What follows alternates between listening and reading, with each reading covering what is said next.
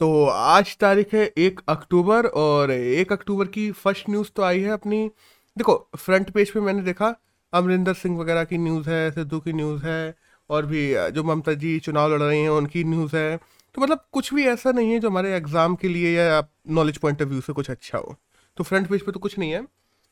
अंदर अंदर की न्यूज़ की बात करते हैं जो और हैं, कि पहले तो आइए क्रूड ऑयल प्राइस को लेकर डाटा पॉइंट आया है दादू में, कि पिछले तीन साल में अपनी क्रूड ऑयल प्राइसेस हाईएस्ट पहुँच गई हैं। और पिछले छः साल में तकरीबन 16 लाख करोड़ का रेवेन्यू है, जो हमारी केंद्र सरकार ने जनरेट किया है केवल क्रूड ऑयल पे अलग अलग टैक्सेस लगा के। अपन बोले ना बेसिकली चार टैक्सेस हैं जो किसी भी क्रूड ऑयल पे लगते हैं।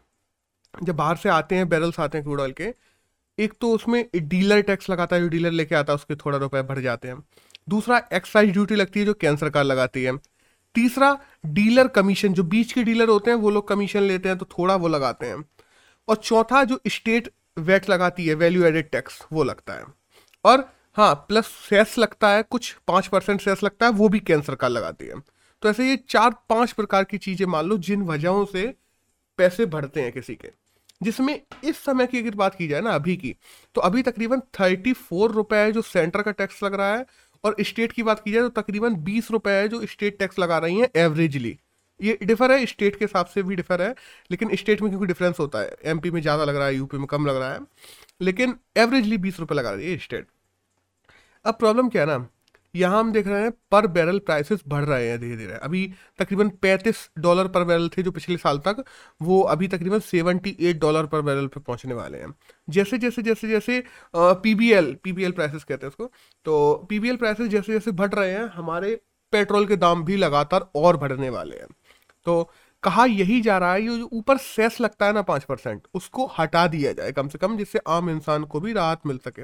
बट केंद्र सरकार ने अभी हम लोगों ने देखा था कि जीएसटी की जब मीट हुई थी जीएसटी काउंसिल की मीट तो केंद्र सरकार ने पूरी तरीके से मना कर दिया था कि हम नहीं हटाएँगे। तो देखते हैं आने वाले समय में क्या होता है। वही डाटा है जो हमारे एग्ज़ाम के लिए ज़रूरी है दैट्स ऑल एक नेक्स्ट न्यूज़ आई है जो मानसून के लेके आई है कि मानसून अगले हफ़्ते तक अपना वापस जाने वाला है। छह अक्टूबर तक जो अपने इंडियन मेट्रोलॉजिकल डिपार्टमेंट है, उसने कहा है कि छह अक्टूबर तक पूरा मानसून लौट जाएगा। इस साल की अगर मानसून की बात की जाए तो एवरेजली जो 88 सेंटीमीटर मानसून रहता है पूरे इंडिया का एवरेज वो 87 रहा तकरीबन। तो एक कम मान लो, लेकिन कुछ जगहों पे हद से ज़्यादा बरस गया और कुछ जगहों पे बरसा ही नहीं। ये ये वाले सीन भी हो गए इस बार। तो ये तो क्लाइमेट चेंज के वजह से भी है, जो हमारे आई एम डी ने भी यही वाली बात कही। अपन थोड़ी बात कर लें कि ऐसे चेंजेस मानसून में किस वजह से आ रहे हैं। बाय द वे हम इन सबको जोग्राफी में बात करते हैं। थोड़ी सी मैंने सोचा यहाँ भी बात कर लें। कि देखो साउथ वेस्ट जो मानसून है, जो हम देखते हैं कि जून, सितंबर के टाइम पे हमारे इंडिया में जब लो प्रेशर बनता है, तब इंटर करता है। अरावली हुई और अपन देखते हैं हिमालय, सुआ, इनसे टकराता है और पानी बरसाता है, सीधी सी बात है। और जो वेस्टर्न घाट्स हैं, उन पर भी पानी बरसाता है।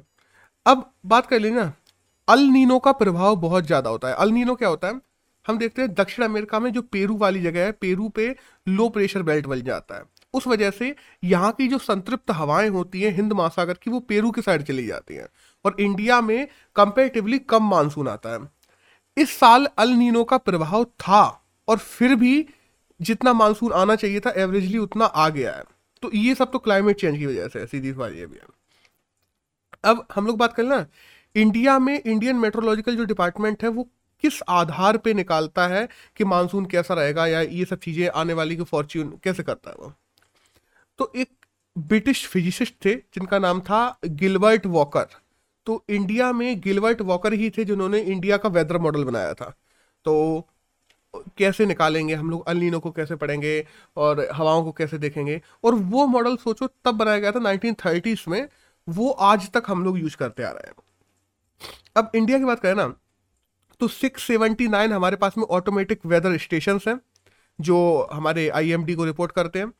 550 तकरीबन सरफेस ऑब्जर्वेटली सेटेलाइट्स हैं हमारे पास में, और 43 रेडियो रिसर्च सेंटर्स हैं वेदर वलून्स हैं हमारे पास में तकरीबन 40 और 14 रेडार्स हैं। ये इतनी चीज़ें हैं हमारे आईएमडी के पास में जिनसे हम लोग वेदर का डाटा निकालते हैं कि आगे कैसा वेदर आने वाला है, ये सब चीज़। तो दैट्स ऑल ये इस न्यूज़ में तो बस इतना ही था। एक नेक्स्ट न्यूज़ आई है इंडियन एयरफोर्स की तरफ़ से कि हमारे इंडियन एयरफोर्स के चीफ ऑफ़ एयर स्टाफ नए बना दिए गए हैं, जो विवेक राम बन गए हैं। अभी भदौरिया जी थे, वो रिटायर हो गए हैं, और ये विवेक राम बने हैं, ये ट्वेंटी सेवन्थ चीफ हैं हमारे इंडियन एयरफोर्स के। अब इनके टेन्योर की बात करें तो हम पहले भी बात कर चुके हैं कि तीन साल या बासठ साल, जो पहले हो जाए तब तक वो रहते हैं। तकरीबन टू पॉइंट फाइव लैख जो सैलरी है इनकी है, और ये रिपोर्ट की बात करें तो प्रेसिडेंट प्रेसिडेंट हुए और जो सीडीएस हुआ, उनको रिपोर्ट करते हैं। बाय द वे अगर हम पुरानी बात कर लें एयर स्टाफ की तो सेंट थॉमस थे जो इंडिया के first chief of air staff बने थे 1955 तक रहे हैं जो। 1934 में बने थे और 1955 तक रहे हैं। और 55 में के बाद पहला इंडियन आया था, जिनका नाम था सुब्रतो मुखर्जी। और सुब्रतो मुखर्जी के बाद से तो हम देखते हैं, फिर इंडियन ही बने हैं लगातार। और बाय द वे हमारी इंडियन एयरफोर्स की बात की जाए तो एक अक्टूबर 1932 को इंडियन एयरफोर्स बनी थी। इसी वजह से हम लोग एक अक्टूबर को इंडियन एयरफोर्स डे मनाते हैं। अब एक नेक्स्ट न्यूज़ आई है, जो स्वच्छ भारत मिशन हम देखते हैं अर्बन, और दूसरा Atal mission for regeneration and urban transformation ये दो मिशन है। ये दोनों मिशन 2021 तक चलने वाले थे और ये खत्म होने वाले थे अगले महीने। तो इनको 2.0 करके दोबारा से लॉन्च कर दिया गया है। अब शॉर्ट में कहा जाए तो Swachh Bharat mission urban S S B M U two point O, जिसके लिए केंद्र सरकार ने अगले पाँच साल के लिए 1.41 लाख करोड़ की जो राशि है वो रखी है। और वहीं हम लोग अमृत मिशन की बात करें, जो अटल मिशन है, अमृत मिशन उसको शॉर्ट में कहा जाता है तो अमृत 2.0 के लिए केंद्र सरकार ने तकरीबन 2.87 लाख करोड़ की राशि रखी है अगले पाँच साल के लिए। अब ये किस लिए है? इनके, इन मिशन में क्या क्या नया जोड़ा गया है, वो हम अपन बात करते हैं। तो स्वच्छ भारत मिशन अर्बन में नई जोड़ा गया है कि जहाँ पे वाटर वाटर है, जैसे वाटर सीवेज सिस्टम है, उनको ज़्यादा अच्छा किया जाएगा। म्यूनसिपल जो वेस्ट होता है म्यूनिसिपल वेस्ट को 100 परसेंट रिसाइकिल किया जाएगा 2025 तक, जितना भी आया करेगा। और जो रिसाइकलेबल है, बाकी का तो फिर नहीं कर सकते, प्लास्टिक जो किया जा सकता है, उनको 100 परसेंट किया जाएगा। और उनके बाद में कोशिश की जाएगी कि जितनी भी सिटीज़ हैं हमारे यहाँ की, क्योंकि देखो इंडिया पूरा ओडीएफ फ्री तो हो ही चुका है। ओडीएफ प्लस बनाना है इंडिया इंडिया की सारी सिटीज़ को और इंडिया की टॉप सिटीज़ को टॉप हंड्रेड सिटीज़ को ओडीएफ प्लस प्लस बनाना है। ओडीएफ प्लस का मतलब होता है, देखो ओडीएफ का मतलब हो गया ओपन डेफिकेशन फ्री के मतलब खुले में कोई सोच नहीं जाता। ओडीएफ का मीन्स ही ये है कि तकरीबन तकरीबन हर जगह पब्लिक टॉयलेट बनी हुई है और किसी भी शहर या गाँव के तकरीबन 60 परसेंट घरों में लोगों के पास में खुद की टॉयलेट है। ओडीएफ प्लस का मतलब होता है कि तकरीबन 80 परसेंट घरों में लोगों के पास में खुद की टॉयलेट है उस जगह पे, और जो 20 परसेंट है वो पब्लिक टॉयलेट में जाते हैं। और ओडीएफ प्लस प्लस का मतलब हो जाता है कि 90 परसेंट के पास में। तो दैट्स ऑल ये सब चीज़ें हम लोगों को करनी है। स्वच्छ भारत मिशन 2.0 में ये लक्ष्य रखे गए हैं।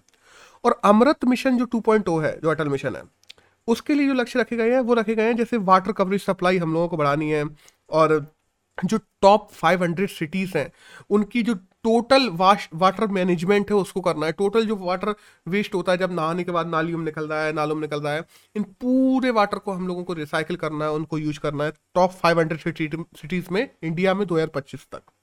तो ये अमृत के अंतर्गत रखा गया है।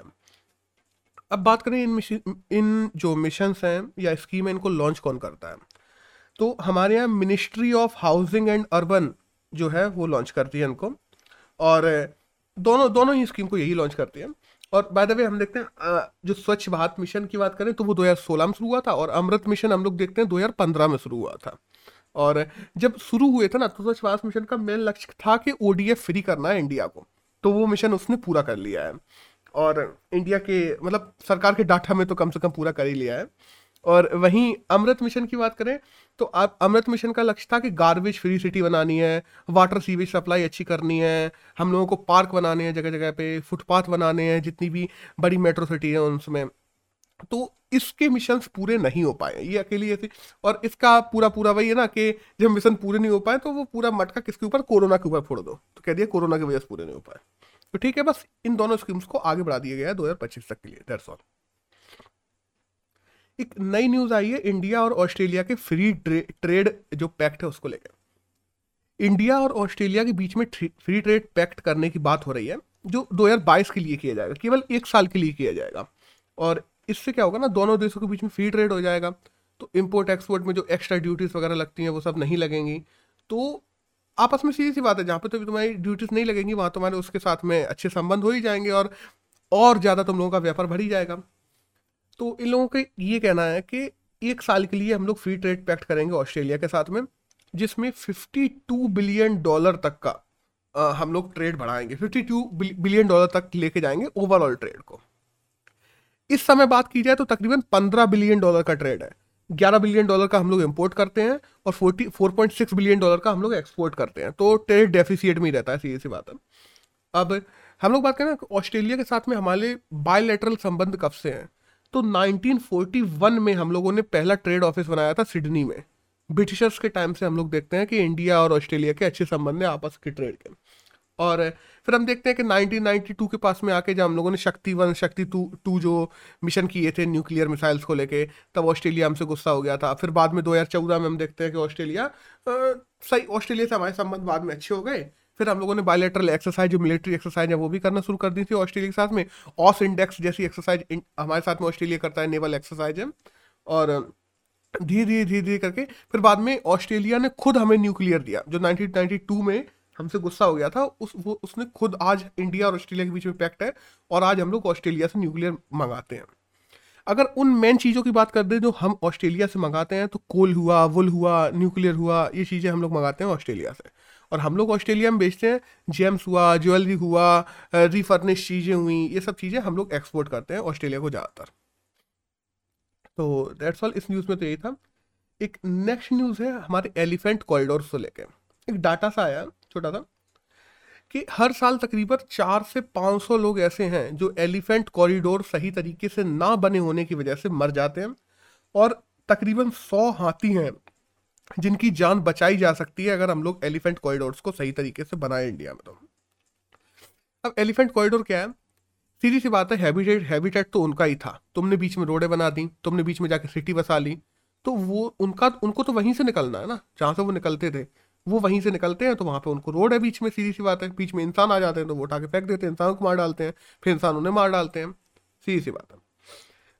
इनके लिए कोशिश की गई थी कि ऐसी जगह बना दें, ऐसे कॉरिडोर्स बना दें। रोड में बीच में जगह बना लो या कॉरिडोर्स बना दिए, अलग से घुमा के रोड के पास से जगह निकाल दी जिसमें से हाथी वगैरह और ये लोग चाहे निकल सकें। मतलब रोडें भी अपनी जगह चलती रहें और उन लोगों को भी आने जाने में प्रॉब्लम ना हो। ऐसे हमारी जो GIH टेक्नोलॉजी है, उसके द्वारा बताया गया था कि तकरीबन 88 कॉरिडोर हैं जो आइडेंटिफाई किए गए थे।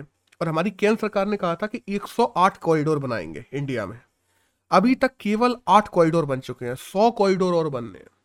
और बाद में हमारी केंद्र सरकार ने यह भी कहा है कि 2025 तक हम ये दो हज़ार तीस तक सॉरी 2030 तक हम ये सारे कॉरिडोर बना के तैयार कर देंगे। अब देखते हैं कब तक बनते हैं। बाय द वे हम जानते भी हैं कि आर्टिकल 51 ए कि सब क्लॉज जी में भी लिखा हुआ है। फिफ्टी वन ए में हमारे जो मौलिक कर्तव्य आते हैं फिफ्टी वन ए में तो उसमें भी लिखा हुआ है कि हमें इन्वायरमेंट को प्रोटेक्ट करना चाहिए, अपने इन्वायरमेंट एनिमल्स को प्रोटेक्ट करना चाहिए। तो ये हमारी फंडामेंटल ड्यूटी भी है कि उनको प्रोटेक्ट करना है।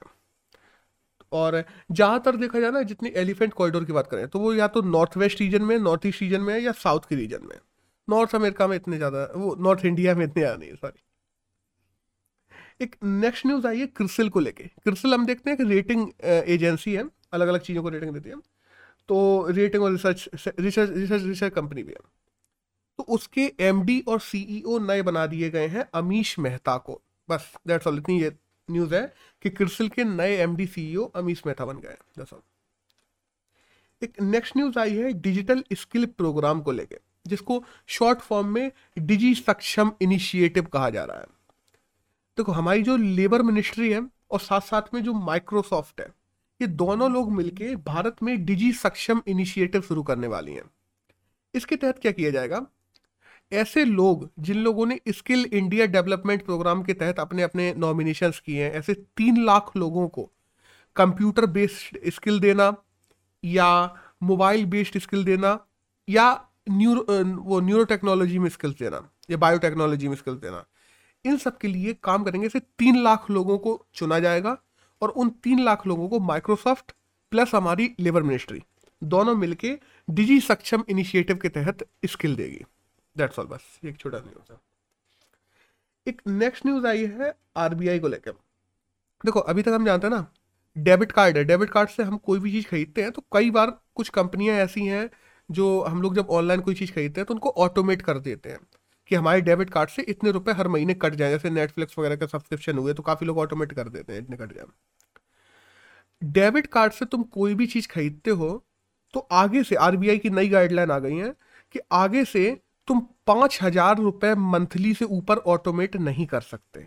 अगर तुमने पाँच हज़ार रुपये मंथली से ऊपर ऑटोमेट किए तो तुम्हें हर महीने जाके खुद से परमिशन देनी पड़ेगी कि हाँ मेरे से पैसे काट लो मतलब।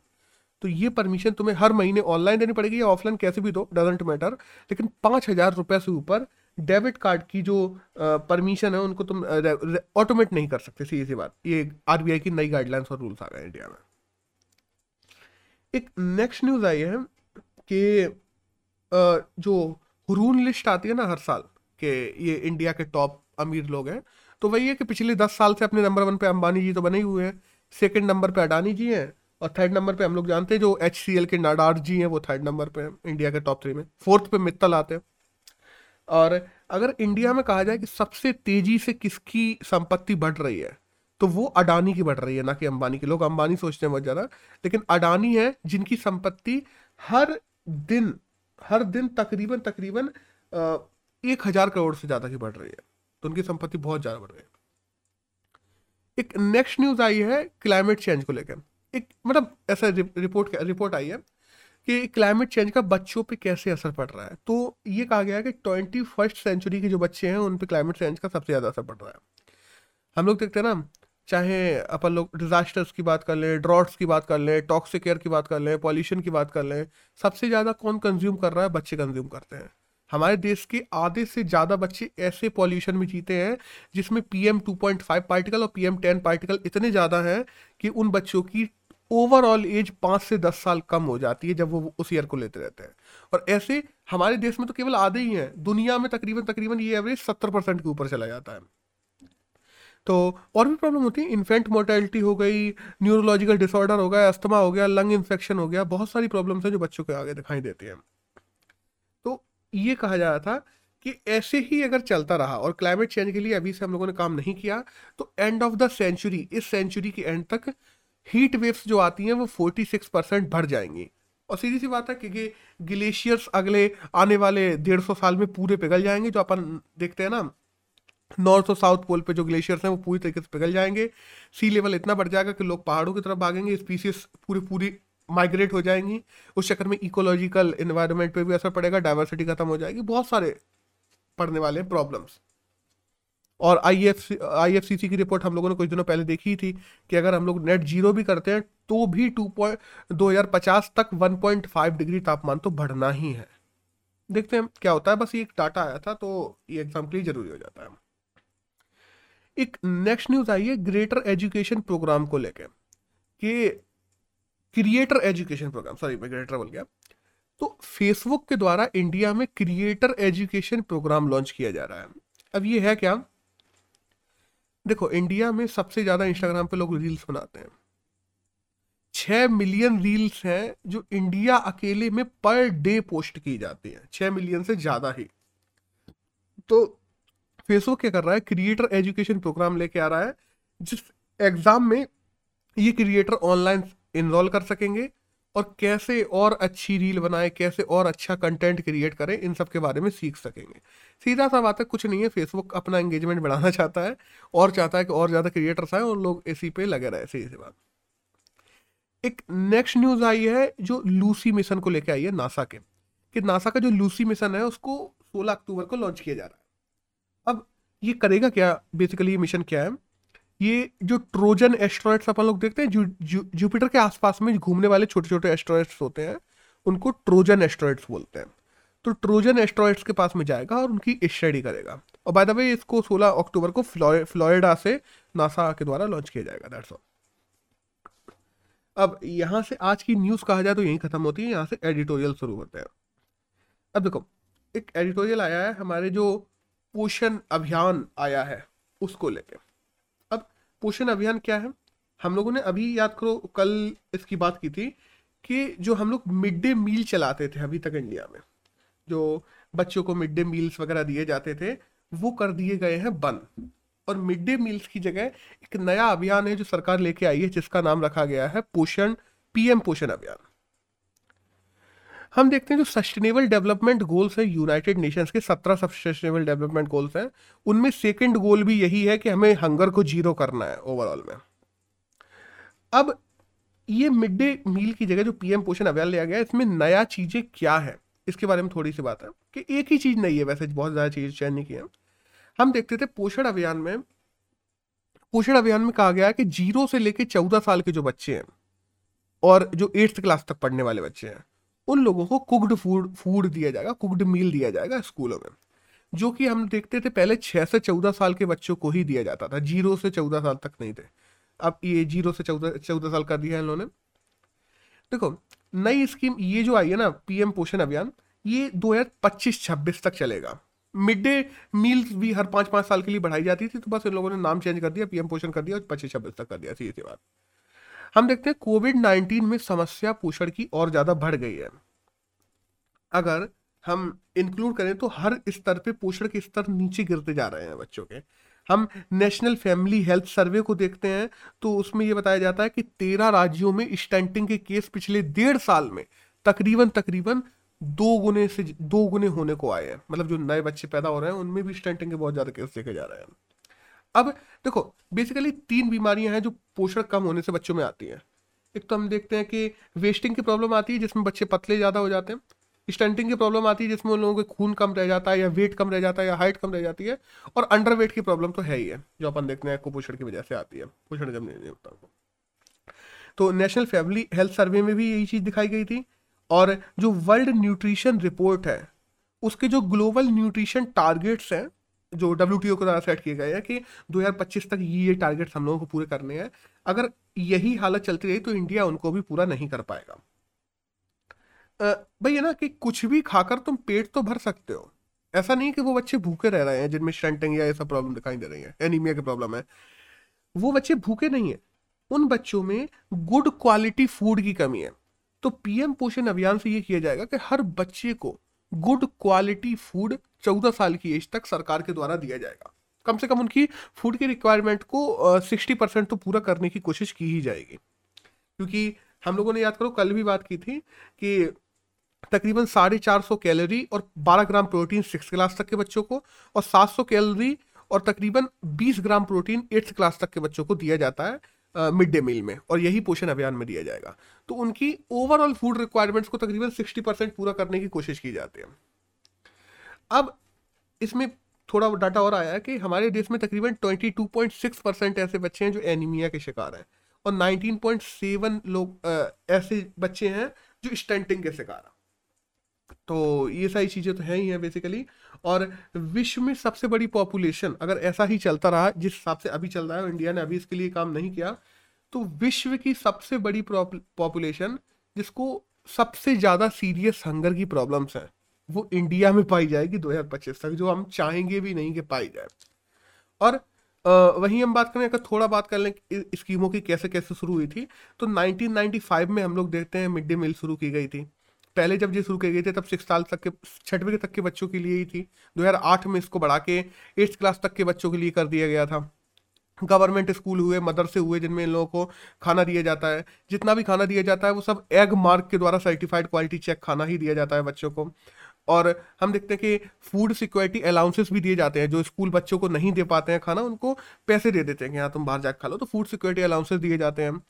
इनमें हम देखते हैं कि कास्ट बायस की प्रॉब्लम कोविड नाइन्टीन की प्रॉब्लम की वजह से क्वालिटी फ़ूड नहीं मिल पाता बच्चों को और जो हम देखते हैं मतलब ये सारी प्रॉब्लम्स तो बन ही रहती हैं। हम देखते हैं कि ग्लोबल हंगर इंडेक्स में हम लोग 107 में 94 नंबर पे आते हैं। न्यूट्रिशन रिपोर्ट में हम लोग 119 देशों में 88 नंबर पे आते हैं। तो काफ़ी पीछे तो हैं ही हम, हर हर जगह पे तो दैट्स ऑल बस यही चीज़ें लिखी हुई थी इसमें। कि इन सबको पूरा करने के लिए पोषण अभियान तुमने नाम तो बदल दिया है बट केवल नाम बदलने से कुछ नहीं होगा, और भी चेंजेस हैं जो लाए जाने चाहिए। ये एक चेंज कर देने से कि छह साल के बच्चों तक के लिए था, ज़ीरो साल तक कर दिया तो इससे ज़्यादा चेंज नहीं आने वाले, क्योंकि हम भी जानते हैं कि ज़ीरो साल से बच्चे पैदा होते ही स्कूल नहीं जाने लगते हैं। तो इन, इस पूरे प्रोग्राम में और ज़्यादा चेंजेस लाने की ज़रूरत है और कोशिश करने की ज़रूरत है ये प्रोग्राम केवल स्कूल तक सीमित ना रह जाए। ये प्रोग्राम केवल इस तक सीमित ना रह जाए कि हमें बच्चों की एनरोलमेंट बढ़ानी है बच्चों को ज़्यादा बुलाना है तो भाई हाँ खिलाओ बच्चों को खाना। नहीं हमें इसको स्कूलों के बाहर भी लेके जाना जाए जा, जाया जाना चाहिए क्योंकि बच्चों में न्यूट्रिशन की प्रॉब्लम बढ़ती जा रही है। और हम ये भी देखते हैं कि दो कोविड नाइन्टीन की वजह से बहुत सारे बच्चों ने ड्रॉप आउट भी किया है स्कूलों से। तो उनको भी आइडेंटिफाई करना हमें ज़रूरी है और उन तक भी न्यूट्रिशन पहुंचाना तो सरकार की ज़िम्मेदारी है ही है। तो डेट्स ऑल इस एडिटोरियल में यही था। एक नेक्स्ट एडिटोरियल आया है पॉलिटिकल पार्टीज़ को लेकर कि जो डेमोक्रेसी है, देखो डेमोक्रेसी में पॉलिटिकल पार्टीज़ इंपॉर्टेंट तो है ही है।